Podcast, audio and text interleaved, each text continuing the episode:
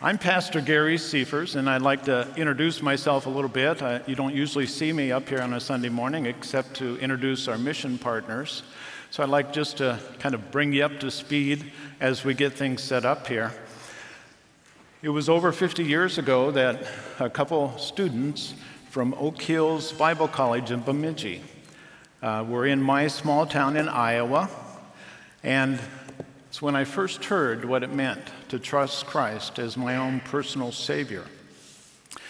I did that as a teen, followed them to that school in Bemidji, a beautiful campus outside of Bemidji, and I met my wife there. My wife Cheryl and I have been married uh, this past May for 49 years. And uh,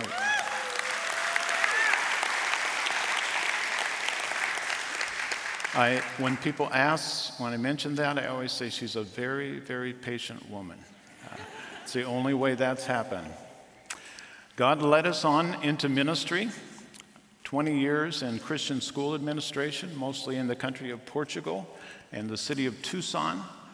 Then the last 20 years, we got involved in large church children's ministry and did that in Frisco, Texas for eight years. And then 12 years ago, we came here to Bethel to lead the children and family ministries. Did that up until Pastor Andy came uh, about six years ago, and he asked me to also oversee all our, our operations. I'm privileged to work with very skilled managers over our finances, facilities, our personnel, to also oversee the, the missions focus of Bethel, and then to uh, lead the directors, the ministry directors on our staff. I'd like today, as we think about uh, opening God's Word, uh, to give you a little overview of where we're going to be, and then we'll pray together. We're going to be looking at Proverbs 22, 10, and 11. We're going to draw some pro- profiles from the Proverbs. Then we're going to zero in on conflict.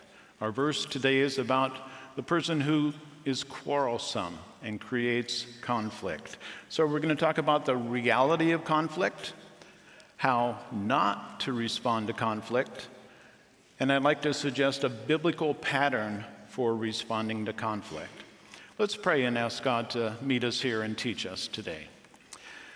Thank you, Heavenly Father, for uh, the new life that you offer through Christ. We are so undeserving, and yet you're so gracious. Uh, you're not willing that any should perish, but that all should come to know you, and that knowing you would result in our lives being changed for both this life and then for all eternity. Teach us today. Conflict's such a, a big part of our lives, Lord. It's, it's all around us. We deal with it on a daily basis. Help us to understand how wisdom can guide us in that process to be able to resolve conflict in a healthy way. We pray in Jesus' name. Amen. Okay, I'm used to working with kids, so let's do some would you rathers. Would you rathers, okay? And usually kids say, well, the main one is would you rather die cold or die hot? Well, we're, we're not going to do that one. But would you rather? And I got some pictures to help us out. Our first one has to do here's the setting Oreos. Oreos. Okay? Would you rather eat the whole package at once while they are fresh? Or would you rather save some for later? All right, we're going to have a show of hands. Who wants to eat them while they're fresh? Okay, guys, I see you out there. All right, who wants to save some for later? Yeah. Well, Proverbs 21 20 tells us there's precious treasure and oil in the dwelling of the wise, but a, but a foolish man swallows it all up. Okay. so, now I grew up in a family of eight kids. If you didn't get your share at the table, it was too late. Uh, you had to be quick. But I learned this over time from my dear wife. Next one, a do it yourself project. Could be lots of different things. You know, that swing set you got to figure out how to put together, that toy that uh, came without instructions, that IKEA furniture. Would you rather watch YouTube videos, read the instructions, those things that come with the package, or consult with an expert?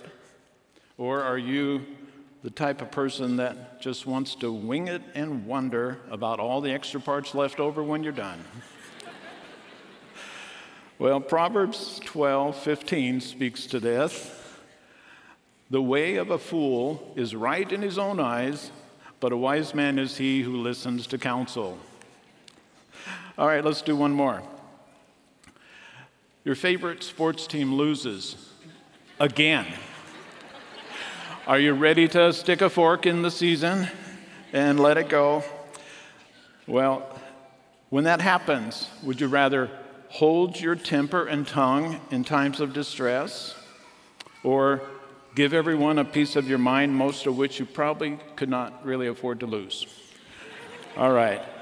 Hold it, hold your temper, uh, give it away.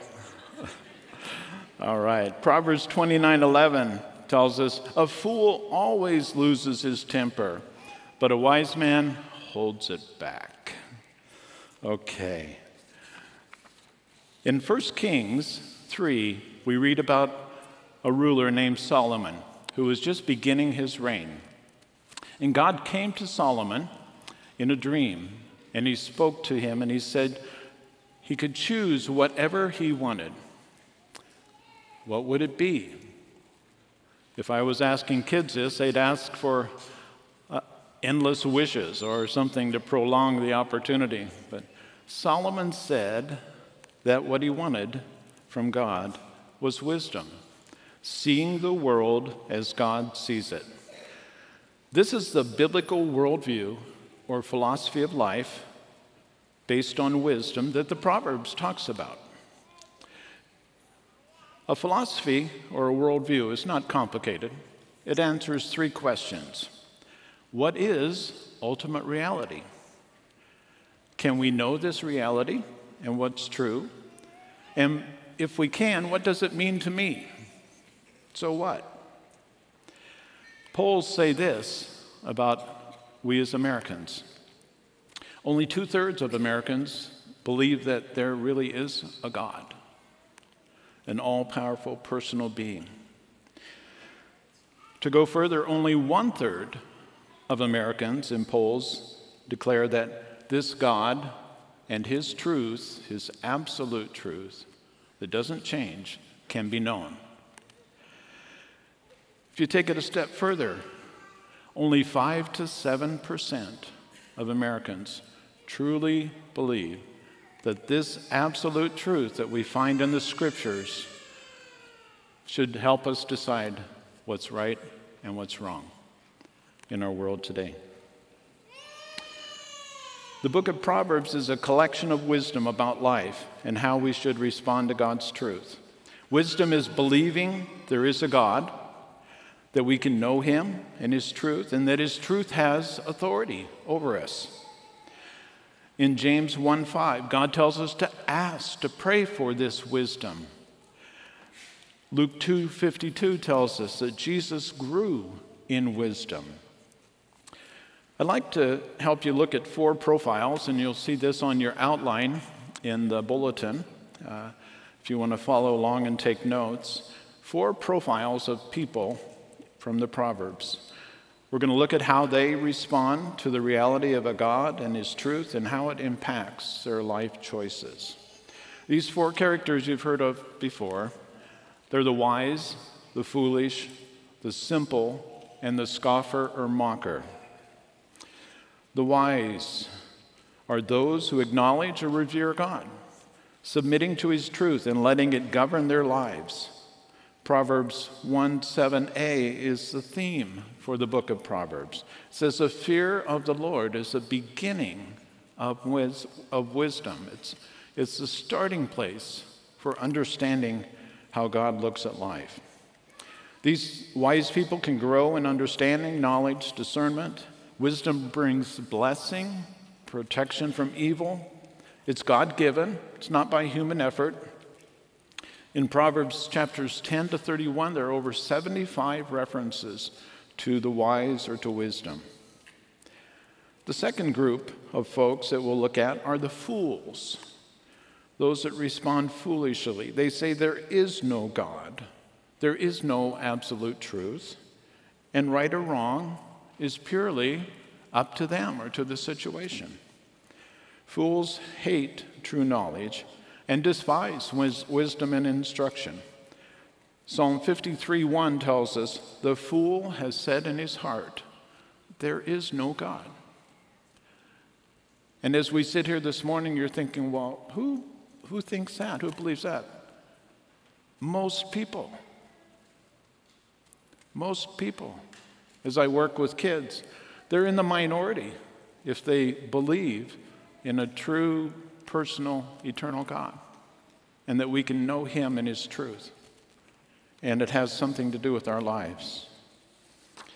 Proverbs also mentions two other people 15 times it mentions the simple or naive, those who are undecided, easily influenced, that love simplicity. They don't take life seriously. They have no commitment to truth yet. They're immature in their thinking. They can become either a fool or become wise. 15 times the Bible in, or Proverbs actually also talks about the scoffer or mocker. These are folks who exhibit many of the characteristics of the fool. They deliberately cause trouble. They oppose the truth and are proud. Our passage today, Proverbs 22:10, talks about that particular person. It says, "Drive that person out and conflict will cease." They're focused on creating problems. The scoffer or mocker encourages and causes conflict. And when they leave or silence, the conflict will end. Let's talk about the reality of conflict. Wouldn't it be nice if we didn't have conflict? Wouldn't it be nice if everything was harmonious and we all got along? Be nice, but it's not real. The reality is, we live with conflict every day. Satan's prideful rebellion started it all and brought it into creation. In Genesis 3, we have the story of Adam and Eve and a serpent who said, Did God really say that? Causing conflict and doubt. The blame game started at that point. Eve said, uh, Adam said, Well, it was the wife you gave me. And Eve said, Well, it was the snake that you sent. It was always somebody else's fault.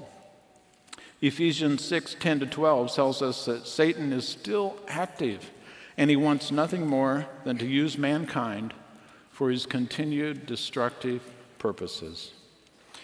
In our world today, currently, there are 27 significant national or international conflicts going on. This impacts almost one fourth of the world's population. 84 million people today are currently displaced from their homes.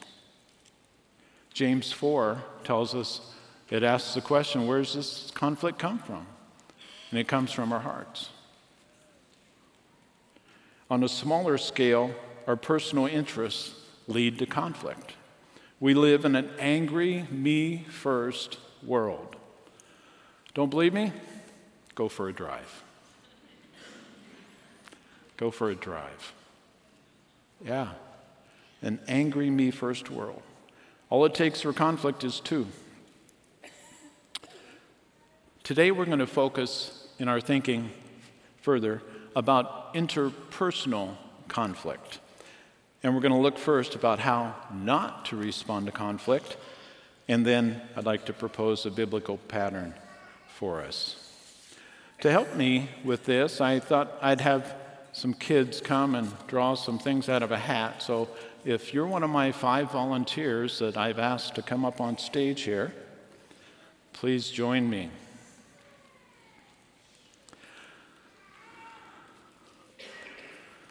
Let's give them a hand. Yeah. You guys can line up right across here.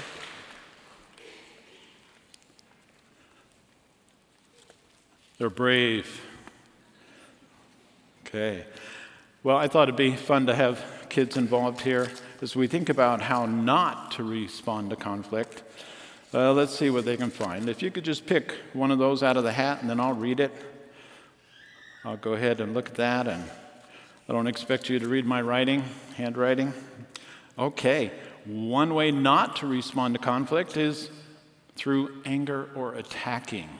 You know, when conflict comes, we can either attack or we can escape, go the other direction.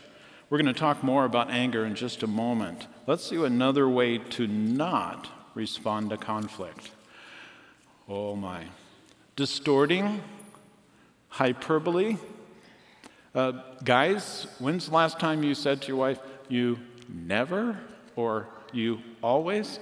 Don't use, we can't use those words, right? We exaggerate.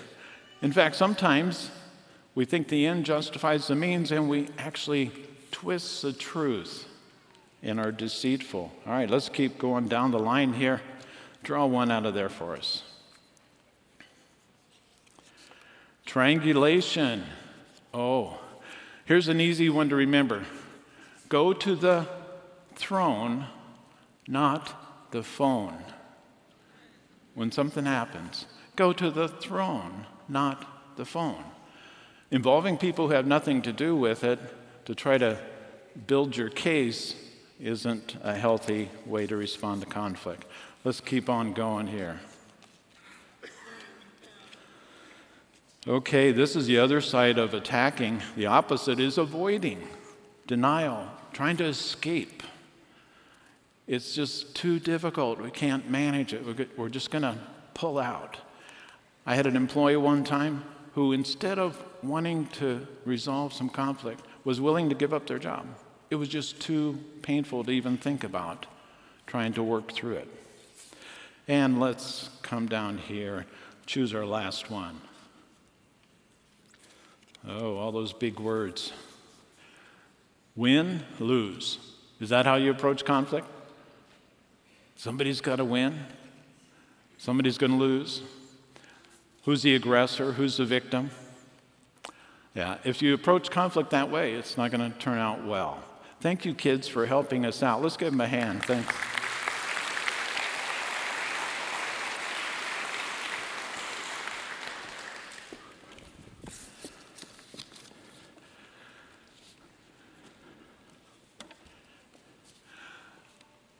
An easy way to remember we don't want to respond with the W's usually.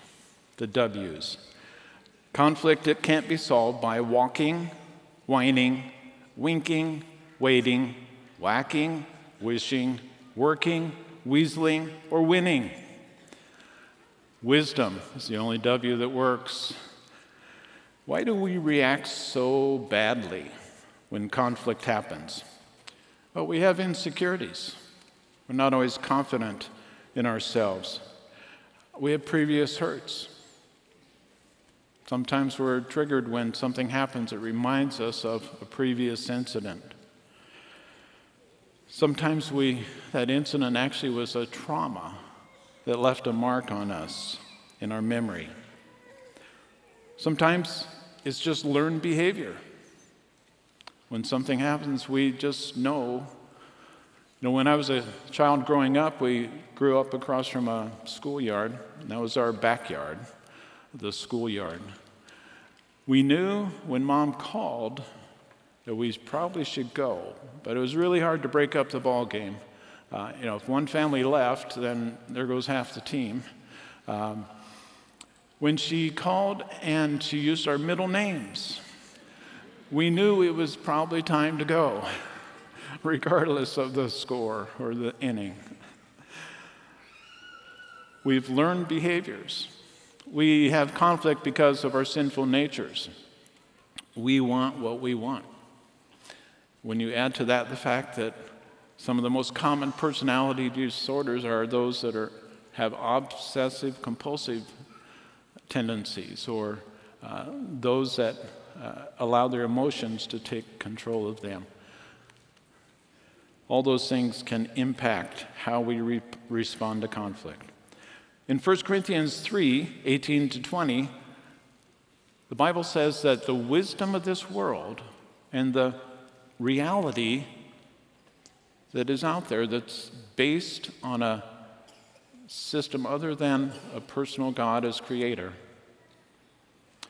that wisdom is foolishness to God. There's an alternative reality going on. I don't know if you've heard the phrase that a lie oft told is soon believed. We have to reprogram our minds, as Romans 12:2 says, to be transformed by the renewing of our minds, to think as God thinks. I brought a ladder with me. Uh, this is a talking ladder. Okay?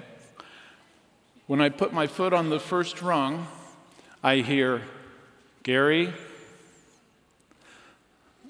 When I put my foot on the second rung, I hear, Gary Seifers. If I make it to the third rung, it's Gary Jean Seifers. What are you doing on that ladder again? It's from my wife. I have fallen off this ladder, literally and figuratively. This ladder is an illustration of what is known as the anger ladder. The anger ladder shows how we go from being calm and having harmony to getting annoyed and being tense, to getting upset and frustrated, to being mad, to finally, once you get to the top, you're in a risky position and rage comes out. Now, most Christians have learned not to express their anger in that way. Instead, we do the Christian alternative, we internalize it and react in passive aggressive ways after that, don't we? James says, Be slow to speak, quick to listen, slow to anger. Usually, our anger doesn't accomplish the righteousness of God. As we go up this ladder, there's more risk. There's a small part of our brain called the amygdala. And a little part of our brain, this part of our brain actually controls our emotions. My daughter is a teacher, and she shared with me a, a hand motion that they use with kids. The amygdala is the thumb, and when it tends to take over, it's best to wrap it up with the rest of the parts of the brain that are a little more logical and reasonable instead of letting it control. It's more difficult to help someone get over their passive aggressive responses to conflict than it is to help someone who has a problem with rage. I'd like to share an example of some unrealistic thinking. This is a picture of one of our cars. It's, it's, a, it's not cool like Andy's Jeep, um, not tough looking. It's a 20 year old car, but there's a bubble around that car. When I'm in a hurry, everyone needs to get out of my way. It's just, it's my reality. When I'm out for a Sunday drive, no one should be tailgating me either. You know, I have this fantasy in my mind that the road is mine.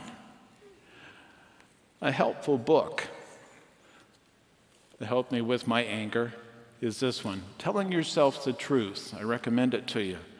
What is the reality? The reality is there's always going to be other vehicles out on the road. The reality is I need to play nice. In Texas, they have signs everywhere drive friendly, drive friendly. Good reminder for me. You say, we've talked about how not to resolve conflict. How can we resolve conflict in a healthy way? The first thing that we need to do as we think about resolving conflict in a healthy way is to understand our relationship with Christ. In 2 Timothy 3:15, Paul said to Timothy that from childhood he had known the sacred writings which were able to give him wisdom that leads to salvation through faith in Christ. True wisdom acknowledges that there is a God and he wants to be involved in our lives. And he wants to change how we look at life. We got a call the other day from one of our grandsons and lives down in, in Texas. It's not uncommon that they would call us and tell us what they've been up to or something they experienced. But this time was a little different. It was real special. Our six year old grandson called to tell us that he had trusted Jesus as his personal Savior and wanted us to know that. He, he knew that we were praying for many years that, that that would happen, that he would make that decision.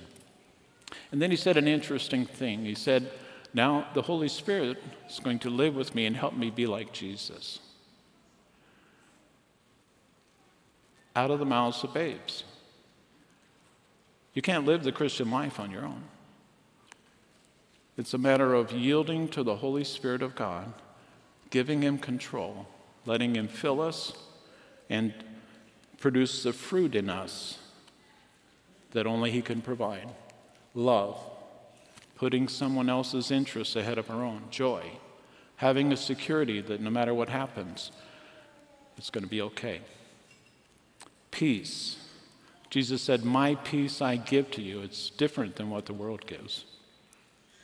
Patience, gentleness, goodness, faithfulness, meekness, self control. Good start to resolving conflict in a healthy way is where we stand in our relationship with God. God expects us to be peacemakers.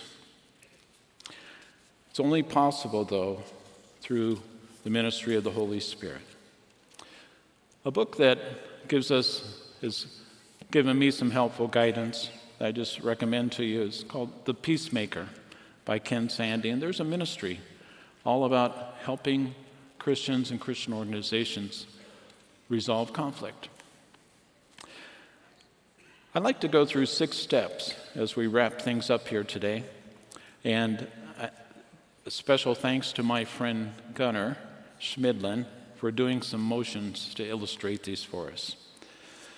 Six steps. The first step is that we need to stop and pray. Maybe it's a quick, Lord, please, because we're going to react so quickly. Or maybe we have time to think it through. But we need to pray. Examine your own heart. Have a submissive attitude. Remember, conflict is normal and to be expected.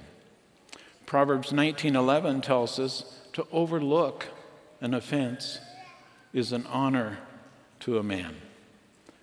Remember the fruit of the Holy Spirit's control. So stop and pray when you encounter conflict. Practice active listening. My mom always would say, God gave you two ears and one mouth, so listen twice as much as you talk. Proverbs 18:13 tells us that he who gives an answer before he hears, it's folly and shame to him. Active listening.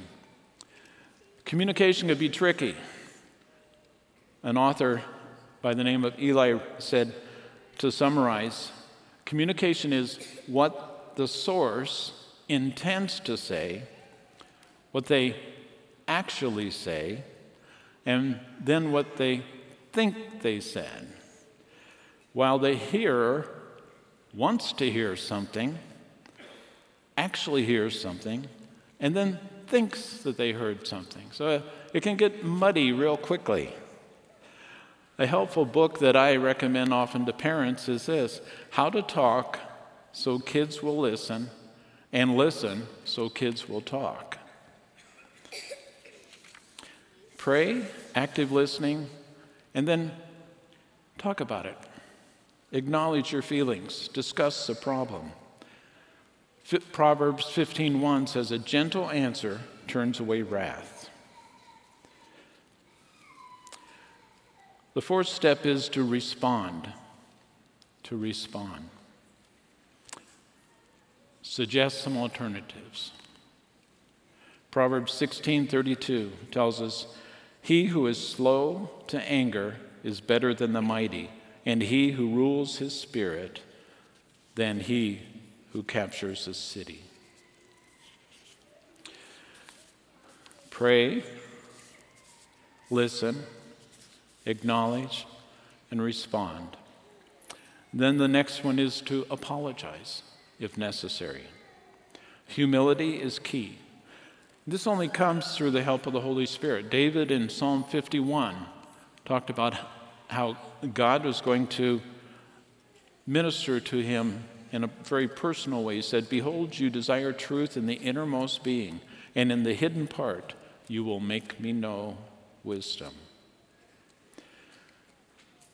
Psalm 16:7 says, When a man's ways are pleasing to the Lord, he makes even his enemies to be at peace with him.